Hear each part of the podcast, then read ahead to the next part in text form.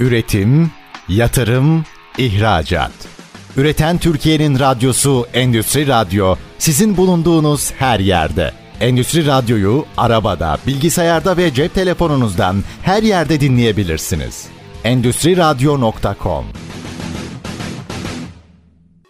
Kemal Güner'in hazırlayıp sunduğu Kemal Güner'le Hibe ve Teşvikler programı başlıyor.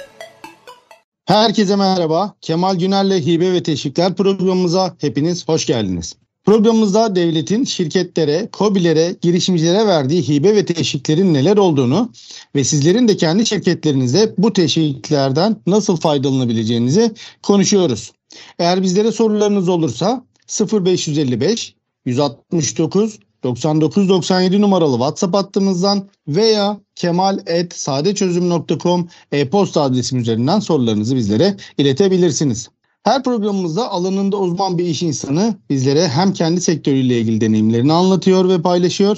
Aynı zamanda da şirketi ve sektörüyle ilgili teşviklerle ilgili yaşadıkları deneyimleri, beklentilerini, bu süreçteki kolaylık ve zorlukları bizlerle paylaşıyor. Bugünkü programımızın konuğu sevgili Murat Boztepe. Murat Bey İno Promosyon şirketinin genel müdürü ve promosyon sektöründe eski duayen isimlerden ve aynı zamanda hem sektörün yurt içinde hem de özellikle şu aralar yurt dışında e, daha çok e, pay alması ile ilgili birçok çalışmalar yapıyor. Bugün kendisinden bu çalışmalarını ve sektörle ilgili bilgileri dinleyeceğiz. Murat Bey programımıza hoş geldiniz. Hoş bulduk Kemal Bey. Öncelikle nasılsınız? Biraz kırgın olduğunuzu biliyorum. Geçmiş olsun. Her şey yolunda mı? Çok teşekkürler. Gayet iyiyim. Ee, şu anda yurt dışındayım zaten. Sizinle olmak gayet keyifli. Çok teşekkür ederim. Süper. Çok teşekkür ediyorum ben de programımıza katıldığınız için. Ee, Murat Bey detaylı bilgilere böyle girmeden önce biraz kısaca sizi tanıyabilir miyiz? Neler yapar İno Promosyon ve Murat Boztepe? Tabii ki e, ben 1980 İstanbul doğumluyum. Promosyon sektöründe yaklaşık 17 yıldır var olmaktayım. İno promosyon ilaç sektöründen tutun da otomotiv, giyim, dış ticaret, iç sanayi e, bütün sektörlere hizmet vermektedir. Verdiğimiz hizmetler müşterinin genellikle kendi talepleri, onun haricinde bizim önerilerimizle olmaktadır. Tabi bu öneriler e, ne şekilde oluyor derseniz karşı taraftaki firmamızın dağıtacağı ürünlerini kendilerine nasıl anlatmaları gerektiği noktasında onlara tavsiye ettiğimiz ürünlerle olmaktadır. Evet yani önemli bir sektör tabii bir promosyon sektörü. Bazen belki de yeteri değeri tam göremiyor olsa bile bence çok da önemli ve şirketlerin e, veya kişisel markaların diyeyim daha doğrusu markaların kendilerini tanıtması için e, çok önemli bir yere sahip. E, ben biraz sektörle ilgili bilgi rica edeceğim sizden. Yani promosyon sektörünün durumu nedir? Yani ithalata bağlı bir sektör müdür? Genelde ithalat çok yapılıyor bu sektörde ama üreticiler de çoğaldı ve birçok ürün Türkiye'de de üretiliyor diye biliyorum. Buradaki durumlar nasıl Murat Bey? Şimdi aslında konuşmanızda geçirdiniz ya promosyon sektörü gerçekten hak ettiği yerde değil. Yani çünkü insanlar krize girdiklerinde ilk promosyonlardan vazgeçiyorlar ki bu doğru bilinenler en büyük yanlıştır. Çünkü biz reklam yaptıkça ve insanlara kendimizi hatırlattıkça var oluyoruz. Bu varoluşun sayesinde de kazanç elde ediyoruz. Dünyanın en iyi markaları bile hala belki ismini telaffuz etmeyeceğim. E, içseniz dahi ya işte şu diye aklınıza getirebileceğiniz markalar hala promosyon yapmakta. Bunlar unutulduğundan değil sürekli akılda kalmak istedikleri için yapılıyor. Ne yazık ki ülkemizde promosyon krizde ilk vazgeçilen ürün oluyor ya da sadece yıl başında hatırlanan bir ürün oluyor ki aslında öyle bir ürün değil. Promosyon her zaman her yerde hatırlayabileceğiniz bir üründür ve sizin her zaman her yerde olmadığınız durumlarda sizi insanlara hatırlatacak bir üründür. Bu nasıl olur diye sorarsanız e, işte bugün bir müşterinize hediye ettiğiniz termosa onun adını ve kendi logonuzu koyduğunuzda içerken kendi adını görür ama karşı taraf sizin logonuzu görür. Aa bu hangi firmaydı diye mutlaka insanların kafasında kalıcı bir özellik yaratmaktadır. Promosyon e, işte biz bu noktada ortaya girip e, hatırlanmanızı sağlıyoruz. E, o yüzden her zaman şunu söylerim. Çok büyük bütçelerle büyük reklamlar harcayacağınızı küçük bütçelerle minik hediyelerle ara ara müşterilerinize kendinizi hatırlatmak her zaman daha iyidir. Aslında bu e, nokta atışı yani hedef müşteriye direkt ulaşmak. Yani atıyorum bir televizyon reklamı ya da bir sosyal medya reklamı binlerce kişiye aynı anda hemen ulaşabilirken onlara dokunamıyor ama ulaşabiliyor ama dokunamıyor. Kesinlikle. Ama promosyon ürünle yapılan reklamlar direkt e, alıcıya hani belki 10 bin müşteriye sosyal medya üzerine ulaşılırken aynı bütçeyle 1000 müşteriye belki 500 müşteriye ulaşılabiliyor promosyonla ama direkt son kullanıcıya ve nokta atışı bir ulaşım sağlanıyor. Kesinlikle öyle bir de şöyle düşünün. Mesela bunu en güzel ilaç firmaları yapmakta. Düşünsenize yani bir ilaç firmasının size promosyonda bir e, ağrı kesiciyi tanıtması sizin şahsınızla ilgili bir şey ifade etmeyebilir. Ama bir doktor için her şeydir. Yani bir muayenehaneye girdiğiniz zaman dikkat edin etrafta hep ilaçlarla ilgili görseller vardır. İşte ne bileyim muayene masörsün, masasında kullandığı kalem ya da giydiği doktor önlüğünde mutlaka bir ilaç ismi yazmaktadır. Buradaki asıl amaç algıdır. Biliyorsunuz insanın üç tane duyu organı var. Gözü vardır yani kulağı vardır. Bir de işittiklerini ve söylediklerini söylemiyle ağızlarıyla yayarlar. Siz şimdi gördüklerinizi hayatta unutmazsınız. Duyduklarınızı hayatta unutmazsınız. Kokladıklarınızı hayatta unutmazsınız. E burada ne yapıyoruz? Sizin o duyu organlarınızın çalışmasını sağlıyoruz. Tam bir şey yazarken masanızda gördüğünüz bir ağır kesici doktor hemen aklına ilk o gelir. Çünkü gözüne çarpıyor. Algıda seçicilik dediğimiz olay. İşte biz promosyonda insanların bunu yapmasını tavsiye ediyoruz. Algıda seçicilik yaratın. Yani gördüğü her yerde sizi hatırlasın. Yani etrafta bir kalem yazıyorsa o kalemi nerede görse Aa, bu kalem şu markanındı diyor olması lazım. Bu çok önemli ve o marka o insanın kafasında ister istemez belli bir süre sonra aklında sadece o kalıyor. Siz istediğiniz X markayı söyleyin o kaleme yine onunla hitap eder. Peki e, şimdi sektörün durumunu biraz daha detaylı konuşmak istiyorum aslında. Üreticiler çoğaldı. Yani son zamanlarda bildiğim kadarıyla e, evet. e, yurt dışında evet ithalata biraz bağımlı bir sektördü aslında. Belki hala ağırlıkta ithalattadır bilmiyorum şu anda. Onunla ilgili yorum yapamayacağım. Ama e, şu anki durumlar nedir? Hala ithalata çok bağımlı mıyız yoksa ee, birçok ürün Türkiye'de üretiliyor mu? Üretiliyorsa nerelerde? Yani böyle büyük şehirlerde mi üretim var yoksa Anadolu'ya yayılmış bir üretim mi var? Bu durumda e, sektörün konumunu biraz bizimle paylaşır mısınız? Valla şöyle söyleyeyim aslında e, bu noktada alınan bazı e, devlet kararları ülke için çok yararlı oldu. Neden? Bazı ürünlere kota kondu. Bu kota konması sayesinde işte e, birçok ürün şu an e, kendi ülkemizde üretilmiş vaziyette oldu. Bunların başlarında termos. Termos bu ülkeye tamamen ithal geliyordu. Ama şu an e, Anadolu'nun belli bir semtlerinde Antep'ten tutun da Urfa'ya kadar çeşitli şehirlerde şu an üretimi yapılıyor. E, plastik kalem belli bir kotalara tabi oldu. Ondan sonra e, bu sefer içeride üretilmeye başlandı. E bu ne oldu? Üretim gücünü arttırdı. E bizim haliyle ihracat gücümüzü de arttırıyor. Neden arttırıyor? Çünkü biz ithal aldığımız bir ürünü ihraç etmekte hem kar payımızı düşürüyorduk hem de bunun da fiyat tutturmakta zorlanıyorduk. Ama şu an kendi içimizde üretilen bir ürünü yurt dışına satmak daha kolay oluyor. Çünkü kurdan dolayı çok avantajlı bir ülkeyiz bu noktada. Biz ihracatçılar için gerçekten çok kıymetli. Belki kur hak ettiği yerin çok altında biraz üstünde olması lazım. Ee, ama e, yine de üretimin ülkeye dönmesi ve bunun da ihracata katkı sağlıyor olması çok mutluluk verici bir durum. Evet kurla ilgili tabii farklı dengelerde olduğu için e, muhtemelen bazı politikalarla buralarda tutulmaya da çalışılıyordur evet. ama artısı eksisi muhtemelen büyükler tarafından, ekonomistler tarafından değerlendiriliyordur. İhracata giriş yaptınız. Ben de burayı biraz daha, e, bu konuyu biraz daha eşelemek istiyorum aslında. Yani Tabii. ihracatta promosyon sektörünün durumu nedir? Siz çünkü bizzat yerinde pazarları e, kontrol etme ve izleme imkanınız da var. Hollanda'da, Almanya'da, farklı yerlerde e, yerinde gözlemleme şansınız da oluyor. Türkiye'deki promosyon şirketlerinin Avrupa'da özellikle ve diğer e, dünya ülkelerinde düşünebiliriz aslında.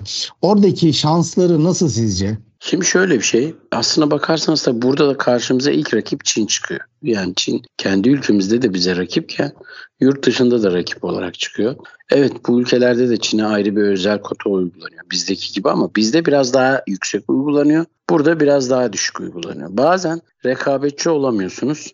Bazen de rekabetçi oluyorsunuz. Rekabetçi olduğunuz ürünlerin %80'i eğer kendi ülkemizde üretiliyorsa.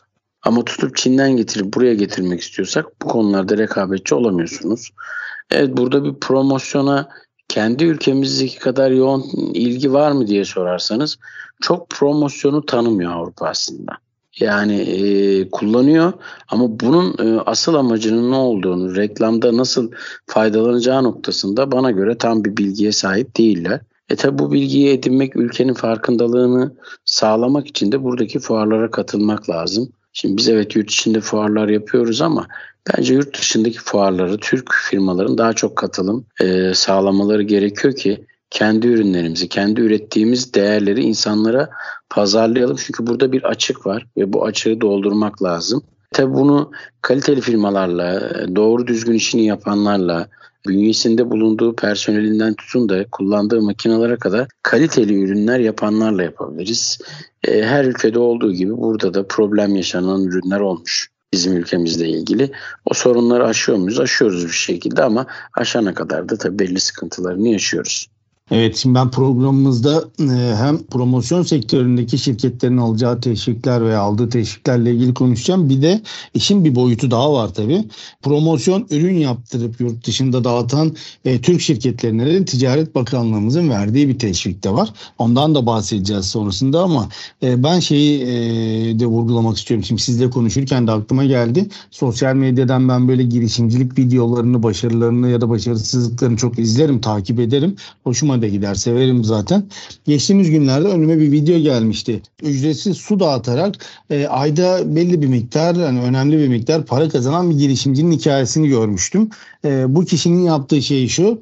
E, suları alıyor firmalarla anlaşıyor. Firmaların işte logolarını, reklamlarını su şişelerinin üzerine basıyor ve direkt insanlara su dağıtıyor. Yani ücretsiz su dağıtıyor. Şimdi evet. suyu hep bütün dünya içiyor suyu. Hani herkes içer insanların içmek zorunda olduğu bir içecek su. E, ve bunu ücretsiz e, veriyor.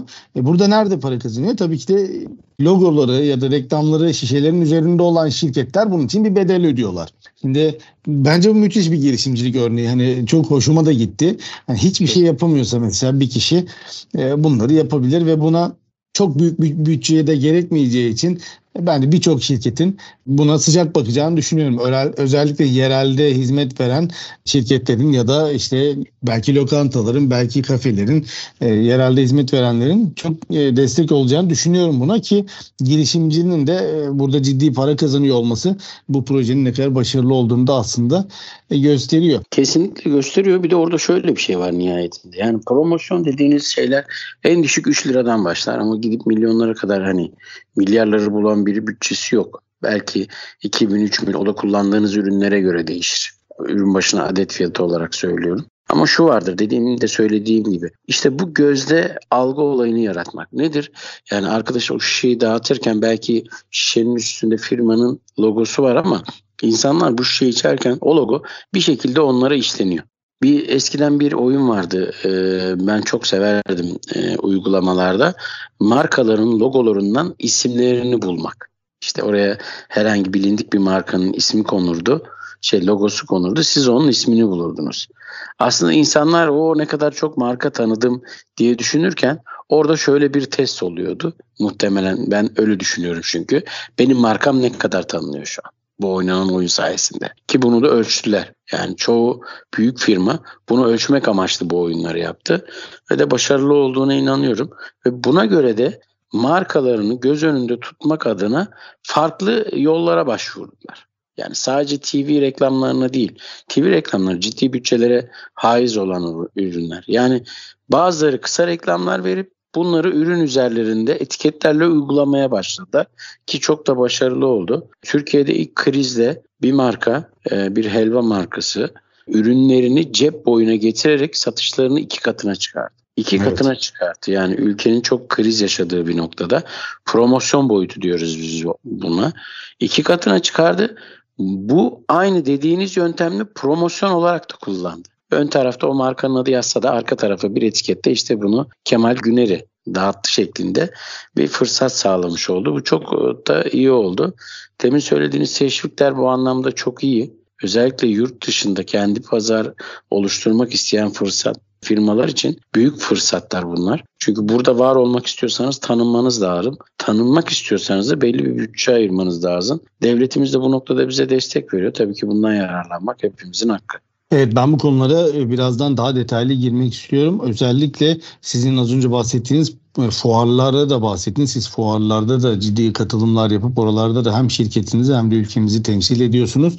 Bu konulara da giriş yapmak istiyorum tabii. Ee, ama müsaadenizle bir kısa bir ara vermek durumundayız şimdi. Ee, hem fuarlara hem de sizin öncelikle promosyon sektörünün alacağı teşviklerle ilgili e, bilgilere aradan sonra e, devam edeceğiz. Değerli dinleyenlerimiz kısa bir ara veriyoruz. Aradan sonra kaldığımız yerden devam edeceğiz. Üretim, yatırım, ihracat. Üreten Türkiye'nin radyosu Endüstri Radyo sizin bulunduğunuz her yerde. Endüstri Radyo'yu arabada, bilgisayarda ve cep telefonunuzdan her yerde dinleyebilirsiniz. Endüstri Radyo.com Tekrar merhaba. Kemal Güner'le Hibe ve Teşvikler programı ikinci bölümüyle kaldığı yerden devam ediyor.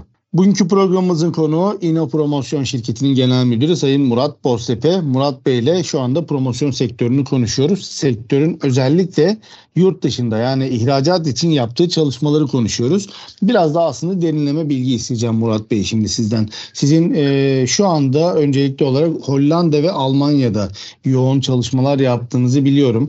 Orada neler yapıyorsunuz? Promosyon sektöründeki diğer şirketlere ihracatla ilgili tavsiyeleriniz neler olur? Birinci şöyle e, yaklaşık ben 3 yıldır Hollanda'dayım. Deseniz ki 3 yıldır Hollanda'da promosyon satıyor musunuz? Hayır. Bunun bir yılı firma kurulumu ve pazar araştırmasıyla geçirdim. Neden böyle bir şey gereksinim duydum? Önce firmamı kurdum. Onun haricinde pazarda bir araştırma yaptım. İhtiyaçları, eksikleri ve talepleri belirlemeye çalıştım. En bilindik firmalardan başlayıp en bilinmedik firmalara kadar küçük bir kalem yaptıran firmaya kadar görüşmeler sağladım. Hani neden yaptırdıklarını ve ne için bunu yaptıklarını öğrenmek adına. Çünkü promosyon e, hakikaten bilinmiyor. Burada da tamamen bilinmiyor. Ama bunun değerini ve insanlara anlatmaya başlayınca bu sefer talep olmaya başladı.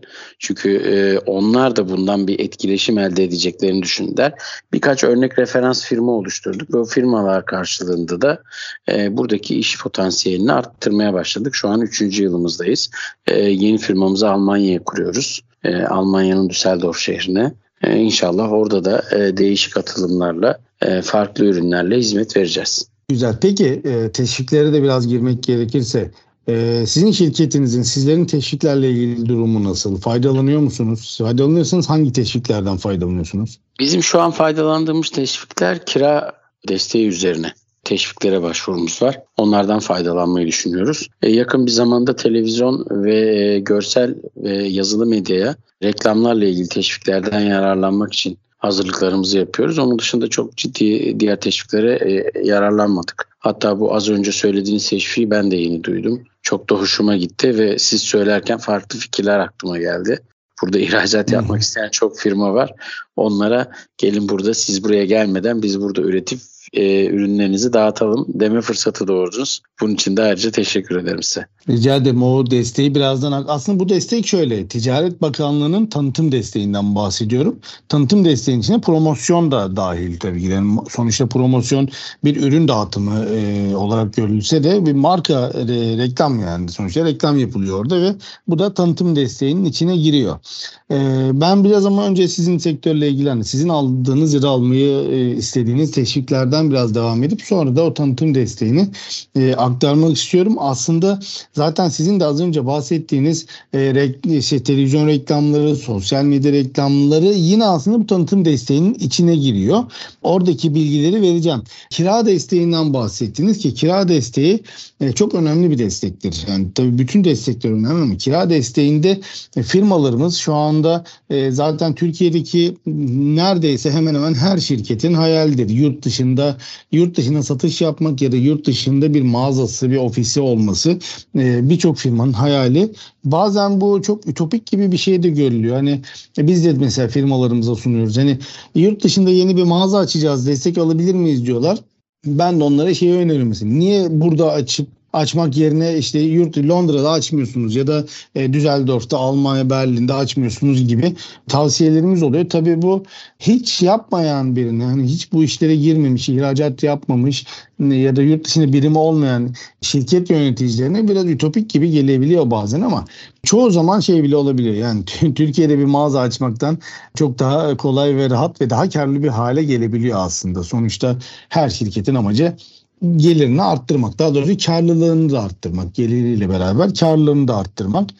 Ee, burada madem bir sorumluluğa girilecek, bir mağaza sorumluluğuna girilecek ve bir yatırım yapılacaksa bunun şu anda yurt dışında yapılıyor olması çok daha karlı bir hale getirebilir işi. Çünkü ülkemizdeki kiralarla yurt dışında kiralarda neredeyse yarışır hale geldi. Bazen daha pahalı bile olabiliyoruz. Bir de üstüne kiraya destek aldığımızda e, iş çok daha e, anlamlı bir hale gelebiliyor. Yani çünkü Ticaret Bakanlığımız diyor ki mesela yurt dışında Türkiye Cumhuriyeti sınırları dışında herhangi bir ülkede ofis, mağaza, showroom veya depo açmak isterseniz biz size ödeyeceğiniz kiraların en az %50'sini e, öncelikli ülkelere ve devletin e, önem verdiği ülkelere göre de e, %70'e varan bir e, hibe burada verilebiliyor.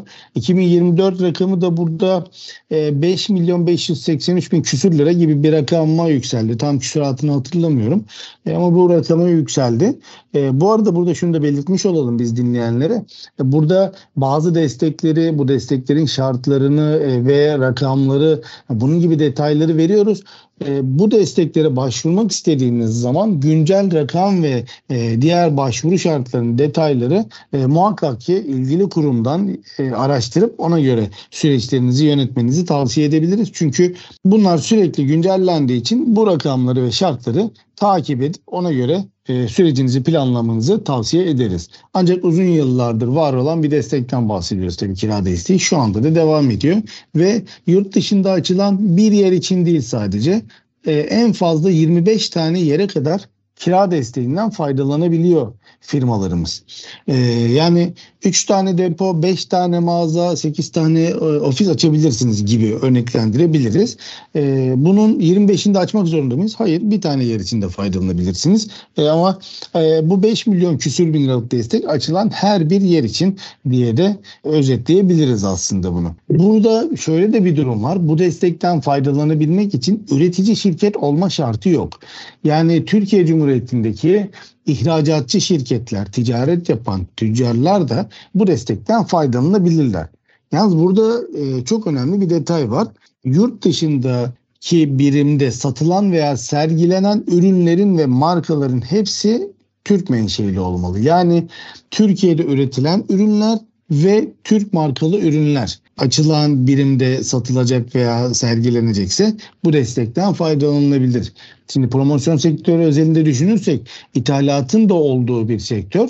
Ee, eğer siz kiraladığınız bir ofiste ya da mağazada hem Türk markalı Türk ürünlerini hem de ithal ettiğiniz e, markadaki ürünleri sergileyip satacaksanız e, kira desteğinde sıkıntı olur ve bundan faydalanamazsınız. O yüzden sadece Türkiye'de üretilen Türk markalı ürünlerin e, sergilenmesi ve satılması üzerine verilen bir destektir ki zaten çok haklı bir gerekedir açıkçası. Yani zaten Türkiye Cumhuriyeti Ticaret Bakanlığı bu desteği verdiği için çok da doğal ve normaldir. Sizin şu anda Murat Bey bildiğim kadarıyla bir Hollanda bir de Almanya'da kira desteği süreciniz var. Bu süreç nasıl gidiyor? Ee, şu an imza aşamasında biliyorum ama ben aslında burada anlatırken aklıma da bir şey geldi. Ee, hem soru sormak adına bildiğim bir soru ama insanların da bunu anlaması adına. Şimdi teşvik deyince bizim ülkemizde hemen şu anlanıyor. Başvurdum ertesi gün hesabıma yatacak. E şimdi öyle olmadığını da öğrenince insanlar bu sefer kendini geri çekiyor. Bence hiçbir şekilde geri çekmemeleri lazım. Çünkü para kıymetlidir. Ticarette para her zaman çok önemlidir. O yüzden şimdi teşviğe başvurup da bunu 6 ay gibi bir süreci sürüyor. Yani bu süreçte de aldıktan sonra hiç beklemediğiniz bir sermaye oluşuyor. O yüzden çok kıymetli bir konu. Bence e, devletin bu noktada verdiği desteklerden yararlanmak lazım. E, sizin gibi iş bilir insanlarla beraber ortak proje yönetildiğinde hiç beklemediğiniz sermayeler de ortaya çıkıyor ki biz sürekli konuşuyoruz e, sizlerle. Konuştuğumuzda hiç bilmediğimiz değişik teşvikleri de öğrenip bu sefer o alanda farklı yatırımlara el atıyoruz ve o yatırımların sayesinde de kendi işimizi büyütmüş oluyoruz. İlk etapta insanlara basit e, rakamlar gibi gelebilir ama totale vurduğunuzda çok ciddi e, bütçeler elde ediyorsunuz. Bu anlamda çok faydalı oluyor diyebilirim. Aslında biz de her firmamıza şunu da tavsiye ediyoruz. Teşviğe güvenip bir iş yapmayın. Yani e, buradan işte şu kadar yatırım yapacağım. Zaten iki ayda üç ayda şu kadar geri gelecek devletten. Onu da buraya harcarım gibi bunu bir e, planlamanız içine dahil ederseniz sıkıntı yaşıyorsunuz. Bu destekler evet yüzde yüz verilen desteklerdir. Hani bakanlığımız ve devletimiz zaten bu destekleri gerçekten veriyor ve e, borcu olmayan yani vergi SGK borcu olmayan şirketler hesaplarına nakit olarak bu destekler geliyor. Bu arada burada bir parantez açayım vergi veya SGK veya her ikisi de borcu olan bu kurumlara borcu olan şirketler de bu teşviklerden faydalanabilir. Ama nasıl faydalanır? Devlet der ki devlete borcunuz varken devletten para alamazsınız. O zaman oraya o kurumlara olan borcumuzu ödün. Yani vergi dairesinde borcu olan bir şirket ki örnek veriyorum kira desteğinden bir hak ediş bedeli ortaya çıktığında devlet der ki ben bu parayı oraya ödüyorum der. Eğer üstü varsa onu hesabınıza gönderir tabii ki de. Ya bu şekilde de zaten firmalarımız teşviklerden yine faydalanmış oluyor. Yine e, az önce dediğim gibi desteklere güvenip bunu bütçenize, bütçe planlamanıza katıp iş yapmayın. Çünkü bazen işler, süreçler çok kısa sürede sonuçlanabilirken bazen uzayabiliyor. Orada tabii ki de özellikle yurt dışı teşviklerinde hem buradaki e, bak yani destekleri Ticaret Bakanlığımız verir ama bunun uygulayıcısı operasyonel süreçlerini ihracatçı birlikleri yönetir. E, ihracatçı birliklerindeki uzman arkadaşların yoğunluklarına göre bu süreç uzayabilir, kısalabilir. Bu aynı zamanda yurt dışındaki yani ilgili ülkedeki ticaret müşavirliğimizin e, hem müşavirimizin hem de müşavirlik çalışanlarımızın da yoğunluğuna da bağlı bir süreç bu. Çünkü özellikle mesela kira desteğinde yerinde denetlemeler, yerinde kontroller de yapılıyor. Yani oradaki yoğunluğa göre bu denetlemeler uzun zamanda da olabilir, kısa zamanda da olabilir. O yüzden evet sizin dediğiniz çok doğru bir konu desteği sonuna kadar gidip devam ettirmek ve bu desteklerden faydalanmak lazım. Ee, ama uzun sürebiliyor diye vazgeçmemek lazım. Ee, ama destek var diye de bir şeyler yapmamak lazım. Çünkü e, bazen planlar uymayabiliyor. Ee, bunun da maalesef biz zaman zaman deneyimlerini yaşıyoruz. Hani e, firmalarımız e, ne kadar söylesek de bütçelerine alıp e, bizim desteğimiz hala gelmedi ve bakanlık incelemesinde olunca bazen uzayabiliyor bu süreçler. Ama mümkün olduğunca da kısaltmak için e, bu sürecin iyi takip edilmesi e, gerekiyor. Peki sizin bu kira desteğiyle ilgili var mı bizlere, bizi dinleyenlere aktarmak istediğiniz başka bir deneyiminiz? Tabii şey var. Ee, şöyle bir şey. Şimdi e, destekler aslında bu desteklere başvurunca ticarette eksik aldığımız yanları da tamamlıyoruz. Belki devlet bizden belli belgeler istiyor olabilir. Ama o belgeler inanın bazen burada da çok işe yarıyor. Neden işe yarıyor? Bunların en başında bir tanesi marka tescili. Yani bu çok önemli bir şey. Marka tesciliniz yoksa zaten bundan faydalanamıyorsunuz. Ama şöyle de bir şey var. İyi ki faydalanamıyorsunuz. Bu sefer kendinize has bir marka oluşturmak zorunda kalıyorsunuz ve bu oluşturduğunuz markayı da bilinir hale getirmek için bulunduğunuz ülkede çalışmaya başlıyorsunuz. Aslında ülkeler kendilerini belli markalarla bilinir hale getirdikleri zaman var olduklarını inandırırlar. Aslında bu teşviğin de en güzel katkı sağladığı yanlarından birinin o olduğunu gördüm. Tabii ben e, bir tane markayla başladım. Şu an 12 tane markam var. E, ve farklı farklı markalarda tescil ettirip farklı farklı ürünler piyasaya sürmekteyim. E şimdi kendi firmamın ismiyle yaptığım markalarda Ino dediğiniz zaman ilk akla biz geliyoruz bulunduğumuz bölgede. O da çok hoşuma gitmeye başladı. Tabii bunu teşvike başvurup bu detayları öğrendikten sonra ortaya çıkardık. Öğrendiğimiz detayları da işimize uygulamaya karar verdik ve uyguladıkça da bunun ne derler nimetlerinden faydalanıyoruz. Bu arada şöyle bir şey de devreye giriyor. Şimdi ihracat, yer kiralama, marka, tanıtım bunların hepsi çok güzel, çok sempatik sözler ama e bunlar bir yandan da maliyet demek. Yani şimdi siz 12 tane markayı e, yurt dışında tescil etmek için bir kere e, yanlış bilmiyorsam yurt dışı marka tescilleri İsviçre frangı üzerinden evet. fiyatlandırılıyor. E şimdi e, frangın da değeri ortada olduğuna göre bunlar da çok ciddi maliyetler. Burada yine Ticaret Bakanlığımız devreye giriyor aslında ve marka tescil desteği var. Yani Türkiye'deki tescilli olan markamızı biz dünyanın herhangi bir ülkesinde de tescillemek istersek o yurt dışı tescil için ödeyeceğimiz bedelin yine %50'sini bakanlığımız hibe olarak geri veriyor. Bu rakam 2024 senesi için 2 e, milyon 96 bin TL bandına kadar yükselmişti ama e yine diyorum hani rakamlara güncel rakamlara bakmak lazım. Ama şunu burada vurgulamak önemli. Marka tescili yani Türkiye'de tescil ettiğimiz markamızın yurt dışı tescili için de bir destek var Ticaret Bakanlığımızda. Aslında bakanlığımız şunu diyor. Yeter ki bir şeyler burada Türk markasıyla üretilsin ve yurt dışına pazarlansın. Daha çok satılma yolları açılsın. Bununla ilgili şirketlerimiz, girişimcilerimiz, yatırımcılarımız yatırımlarını yapsınlar. Bizler de destekleyelim diyor. Çok önemli bir destek. Murat Bey şimdi saatime baktığımda yeni bir ara zamanımız geldiğini fark ediyorum. E, aradan sonra ben sizle hem tanıtım desteğinin o promosyon tarafını konuşmak istiyorum. E, hem de sizin ihracatla ilgili yaptığınız çalışmaları diğer promosyon şirketlerine de ışık olması amacıyla biraz daha öğrenmek istiyorum. Değerli dinleyenlerimiz programımızın bu bölümünün de sonuna geldi. Kısa bir ara vereceğiz. Aradan sonra kaldığımız yerden devam edeceğiz. Üretim, yatırım, ihracat. Üreten Türkiye'nin radyosu Endüstri Radyo sizin bulunduğunuz her yerde. Endüstri Radyo'yu arabada, bilgisayarda ve cep telefonunuzdan her yerde dinleyebilirsiniz. Endüstri Radyo.com Tekrar merhaba. Kemal Güner'le Hibe ve Teşvikler programımız son bölümüyle kaldığı yerden devam ediyor. Bugünkü programımızın konuğu İno Promosyon Şirketi'nin genel müdürü Sayın Murat Boztepe. Murat Bey ile promosyon sektörünü ve promosyon sektörü temsilcilerinin ve müşterilerinin firmalarının alabileceği teşvikleri konuşuyoruz. Eğer bizlere sorularınız olursa 0555 169 99 97 numaralı WhatsApp hattımızdan veya kemal.sadeçözüm.com e-posta adresim üzerinden sorularınızı bize iletebilirsiniz. Evet Murat Bey sizle şimdi promosyon sektörünü konuştuk ama bir de bu işin müşteri tarafı var tabii. Yani promosyon yaptırıp dağıtan, dağıtmak isteyen şirketlerin alabileceği teşvikler tarafı var. Az önce sizle konuştuğumuz marka tescil desteği, kira desteği gibi destekler tabii ki de bu e, tarafta da yani müşteri tarafında da var. O ayrı bir konu ama ben şu anda sizle şeyi konuşmak istiyorum. Promosyon şirk, e, yaptıran şirketlerin alabileceği yani size ödeyeceği bedel için alabileceği destekten bahsediyorum. Yani örnek veriyorum ben kendi şirketimde ihracatçı bir şirketim ben ve ben kendi şirketimde promosyon ürün yaptırıp bunu yurt dışındaki e, mevcut veya potansiyel müşterilerime dağıtmak istiyorum diye bir senaryo düşünürsek. Burada e, sizin benim şirketime keseceğiniz faturalar üzerinden de destek alabiliyoruz biz.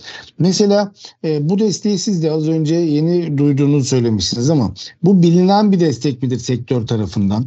Yok çok fazla bilinmiyor açıkçası. Yani ben birkaç kişiyle de konuşmuştum daha önce. Sizden bilgi aldıktan sonra haberi olmayan birçok insan var. Bence bu kısım biraz e, daha e, iyi anlatılabilir diye düşünüyorum. Evet, aslında bu şöyle bir durum. Tanıtım desteği vardır Ticaret Bakanlığımızda. Tanıtım desteğinin içinde promosyon giderleri de desteklenir. Yani tanıtım desteği çok geniş bir kavramdır. Televizyon reklamları, gazete reklamları, dergilere verilen reklamlar, mesela havayolu dergilerine verilen reklamlar, sosyal medya üzerinden yapılacak tanıtımlar, marka tanıtımları, işte promosyon giderleri bunlar içinde ya da yabancı dilde web sitesi yaptırıyordur firma bunlar içinde. Aslında bakanlığımız şunu diyor. Tescilli olan markanızın yurt dışında herhangi bir ülkede e, reklamını tanıtımını yaparsanız ben size orada yapacağınız reklam tanıtım harcamasının en az %50'sini hibe olarak geri vereceğim diyor. Ve bu reklam tanıtım harcamaları geçen sene e, rakamı yanlış hatırlamıyorsam 7 bin küsür, 7 milyon küsürlerde bir destek vardı. Ancak bu sene 11 milyon e, 183 bin 893 lira gibi bir desteğe yükseldi. Yani 11 milyon 200 bin liraya yakın bir destek alabiliyor bir şirket. Buradaki rakam büyük bir rakam. Özellikle küçük firmalar için çok büyük bir rakam haline gelebiliyor. Çünkü 11 milyon küsür liralık bir desteği alabiliyor olmak için tamamını 22 milyonluk reklam yapıyor olmak gerekiyor ki e, bu şu demek değil. İlla bunu tamamlayacaksınız anlamına gelmiyor. 100 bin TL'lik bir reklam da yapıyor olsanız ya da promosyon ürün de dağıttıracak olsanız yurt dışında e, bunun da yine yarısını 50 bin TL'sini alabilirsiniz anlamına geliyor aslında. E, bu hem firmaların özellikle ihracatçı firmaların yurt dışında daha çok promosyon ürün dağıtımı ve reklam tanıtım yapmalarını da sağlıyor tabii ki de hem de bilinirliği arttırıyor. Burada hani bizi dinleyen de birçok dinleyicimiz var. İhracatçı şirket yetkilileri de var. Firmalarınızın her türlü reklamı ile ilgili yurt dışında destek alabilirsiniz. Bunu çoğaltabilirsiniz. Mesela Murat Bey ben size şeyi de sormak istiyorum. Size firmalar şeyi söylüyorlardır tabii. Hani biz bu ürünleri işte fuarda dağıtacağız Türkiye'de ya da yurt dışında bir fuarımız var orada dağıtacağız ya da e, bunu işte müşterimize, distribütörümüze göndereceğiz. Orada hepsi dağıtılacak gibi şeyleri duyuyorsunuzdur. Sizin yaptığınız promosyon ürünler e, yurt dışına gönderiliyor mu? Bununla ilgili bilginiz var mı? Tabii gönderiliyor. Bu noktada hem yurt dışı hem yurt dışı fuarlar için ürünler yapıyoruz. Firmalar giderken yanında götürüyor. Ama e, dediğim gibi e, bu konuda çok az bilgileri var.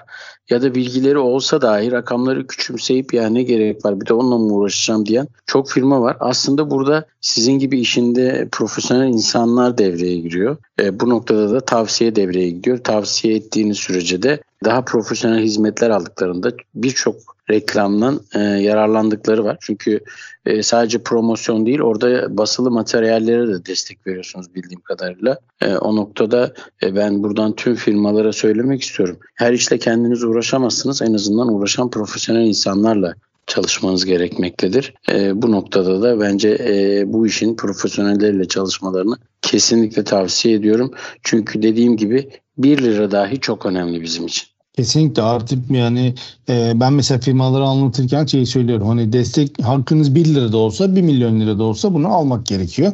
Rakamın büyüklüğüne küçüklüğüne hiç bakmamak gerekiyor. Sizin hatırlatmanız da güzel oldu. Ben çok teşekkür ediyorum. E, promosyon desteğinin daha doğrusu tanıtım desteğinin içine neler giriyor anlatırken e, yabancı dildeki katalog ve broşür giderlerini söylemediğimi fark ettim. E, yine yurt dışına yönelik Türkiye'de yaptıracağınız e, yabancı dildeki katalog ve broşür giderlerinin de e, yine yarısı tanıtım desteği kapsamında veriliyor. Ama az önce sizin söylediğiniz cümle içinden bir nokta benim dikkatimi çekti ki bu detayı aktarmak gerekiyor dizi dinleyenlere. Çünkü çok önemli bir detay. Sizden mesela promosyon ürün yaptırıp ya da bir matbaacıdan katalog broşür yaptırıp onu yanlarında götürüp yurt dışında dağıtıyor ya firmalarımız. O zaman bu destekten faydalanamazlar. Bunun nedeni de şu. E, bu yurt dışına yönelik yani yurt dışı tanıtımlarına yönelik bir e, reklam tanıtım desteği olduğu için bakanlığımız burada yapılan ürünlerin, promosyon ürünlerin veya e, katalog broşürlerin katalog veya broşürlerin yurt dışında dağıtıldığını yani yurt dışına gönderildiğini tespit etmek durumunda. Dolayısıyla çantamıza, valizimize koyduğumuz ya da ürünlerin arasına koyup da resmiyette bildirmediğimiz e, promosyon ürün ve işte kataloglar, broşürler resmi olarak çıktığı, yurt dışına çıktığı ispat edilemeyeceği için destek kapsamına girmez. E ne yapacak o zaman firmalarımız? Bunu çantasında yanında götürmektense e, yurt dışına bir gümrük beyannamesi açtırıp o beyannamede bu ürünlerin bedelsiz olarak yurt dışına gönderildiğini oraya yaz, yazdırmaları gerekiyor. Yani şunu söylüyoruz biz firmamıza. Belki bir e, ürün sevkiyatı sırasında belki de bunu ayrıca gönderecekti. O durumu bilemeyiz şu anda. E, ama bu ürünün bir gümrük beyannamesi içinde ürünün adı geçtiğini e, ve bunun da bedelsiz olarak yurt dışına gönderildiği beyanname üzerinde yazılmalı. Çünkü desteğe başvuracağı zaman e, bakanlığımız bu belgeyi te- talep ediyor. Yani bu ürünlerin yurt dışına gönderildiğini bize ispatlayın. Bize bunu beyannameyle tabii ki de ispatlamak durumunda kalıyoruz. O yüzden buradan e, yine biz dinleyenlere duyurmuş olalım. Eğer promosyon ürün yaptırıp yurt dışında dağıtacaksanız veya katalog veya broşür yaptırıp yurt dışında dağıtacaksanız e, bunları muhakkak ki beyanname üzerinden bedelsiz olarak gönderildiğini e, ispat edip bunlar destekten de faydalanabilirsiniz. Çok önemli bir detaydır. Bunu yapmadığınız zaman gerçekten e, binlerce e, promosyon ürünü yurt dışına gönderip dağıtmış olabilirsiniz. Ama bakanlık bunun ispatını kanıtını görmediği sürece desteğinizi onaylamayacaktır. Bu da önemli bir detay.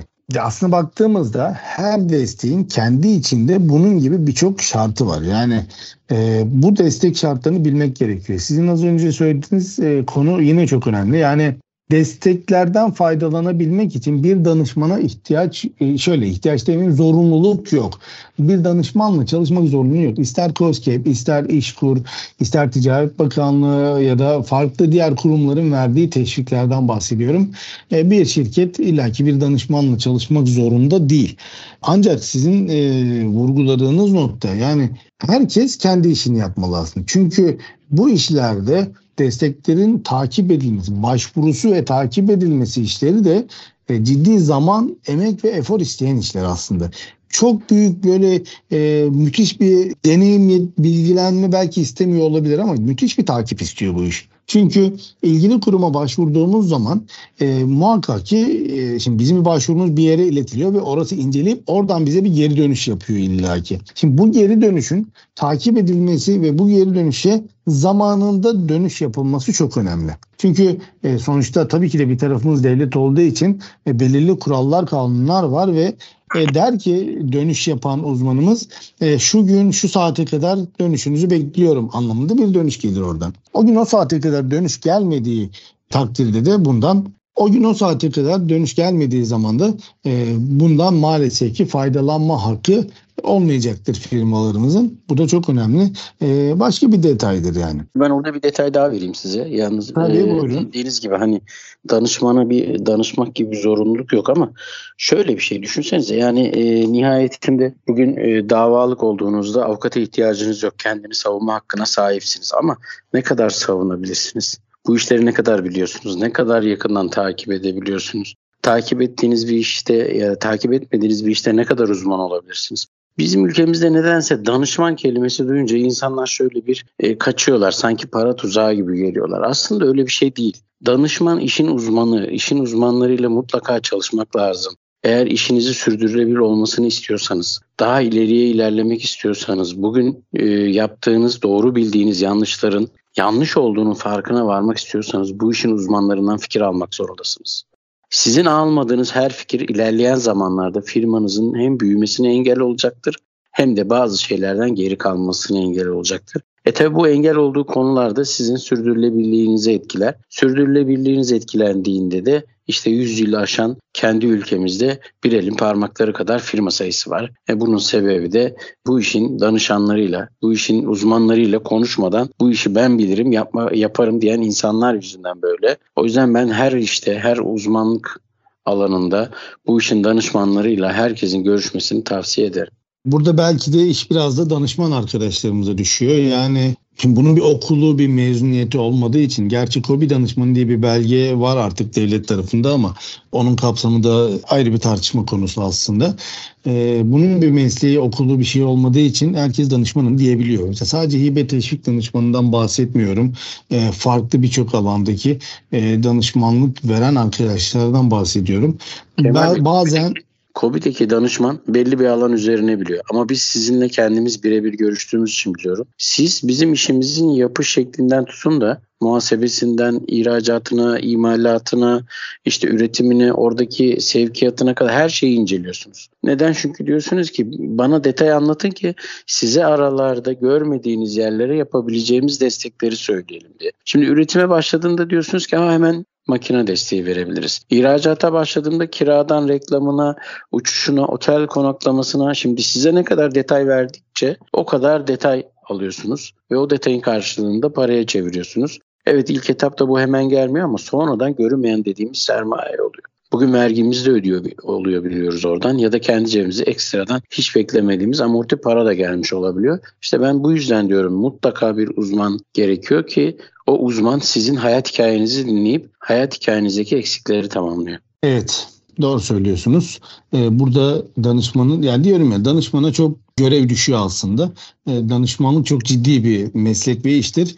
İyi yaptıkça, yani bizler iyi yaptıkça diğer danışmanların da önü açılacaktır. Buradan da e, bütün farklı alanlardan hem mesleki alanlarda hem de teknik alanlarda danışmanlık veren bütün arkadaşları da buradan duyurmuş olalım. Şimdi Murat Bey son birkaç dakikalık bir zamanımız kaldı ama ben e, biraz da sizle sektör temsilcilerinden bir iki cümleyle onu öğrenmek istiyorum. Sektör temsilcilerimiz e, siz çünkü dernekleriniz de var ve bu derneklerin içinde de aktif görev alıyorsunuz. Sektör temsilcileri bu teşviklerle ilgili yeterli bilgi donanımına sahip mi? Onlar bunlardan bu teşviklerden e, yeteri kadar faydalanıyorlar mı?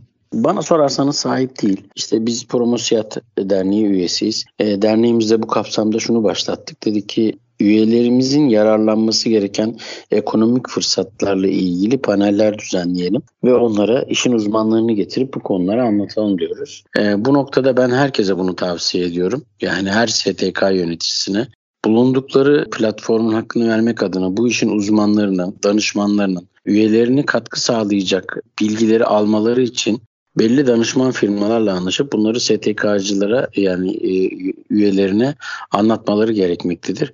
Çünkü promosyon sektörü evet ülkede hak ettiği yerde değil ama promosyon sektörü alabileceği teşviklerin farkında da değil. Bu farkındalığın da anlatılması STK yöneticilerin zorunluluğunda bunu üyelerine fark ettirmeleri lazımdır diye düşünüyorum. Ben verdiğiniz değerli bilgiler için çok teşekkür ediyorum Murat Bey. Programımızın sonuna geliyoruz şimdi geldik hatta. Çok değerli bilgiler e, aldık sizden. Hem e, ihracatla ilgili hem de yurt dışı pazarlarla ilgili ve promosyon sektörünün durumuyla ilgili önemli bilgiler aldık. Eminim ki dinleyenlerimiz de çok fayda sağlamıştır bu programdan. Tekrar katıldığınız için çok teşekkür ediyorum. Ben teşekkür ederim davetleriniz için. Herkese iyi günler dilerim. Değerli dinleyenlerimiz programımızın sonuna geldik. Bugünkü programımızın konu Eno Promosyon Şirketi'nin genel müdürü Sayın Murat Boztepe'ydi. Murat Bey ile sektörü konuştuk. Promosyon sektörünü e, hem e, üretimin, yurt içi üretiminin e, nedenli olduğunu, nasıl artmaya başladığını hem de özellikle ihracat pazarlarının yurt dışı tarafını da konuşmuş olduk. Aynı zamanda tabii ki de hem sektör temsilcilerinin hem de promosyon yaptıran şirketlerin alabileceği teşviklerle ilgili fikir alışverişinde bulunduk. Çok değerli bilgiler verdi. Kendisine tekrar teşekkür ediyorum. Evet bir sonraki programımızda tekrar görüşmek üzere farklı bir alanda farklı bir sektörle ilgili e, bir temsilciniz bizlere yine eşlik edecek ve bizler bizlere kendi sektörü ve teşviklerle ilgili deneyimlerini paylaşacak. O güne kadar kendinize çok iyi bakın. Görüşmek üzere.